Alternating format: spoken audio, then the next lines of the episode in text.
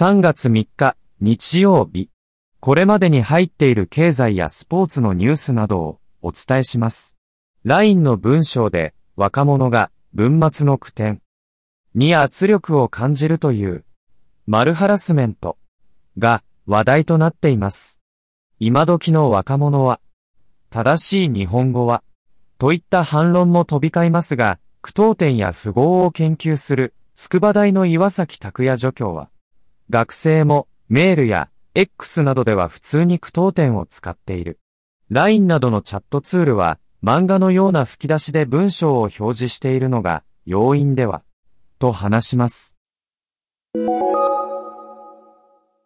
高校野球の対外試合が2日、全国で解禁となり、今月18日に開幕する第96回選抜大会の出場校も各地で練習試合に臨みました。高校野球で歴代最多とされる通算140本塁打を放った岩手、花巻東高の佐々木麟太郎がアメリカ、スタンフォード大への進学を決めました。バスケットボール B1 のレバンガ北海道は1日、2026年シーズンから始まる B リーグプレミアの参入に向け、現本拠地の同立総合体育センター、北海北エール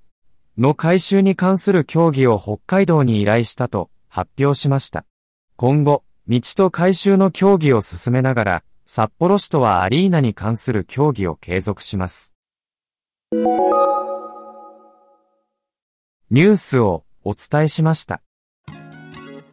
番組をお聞きの皆さん、朝日新聞ポッドキャストには他にもおすすめの番組があります。新聞一面じゃなくても大事なこと、SDGs を話そう。月曜から金曜日まで多彩なテーマをお届けします。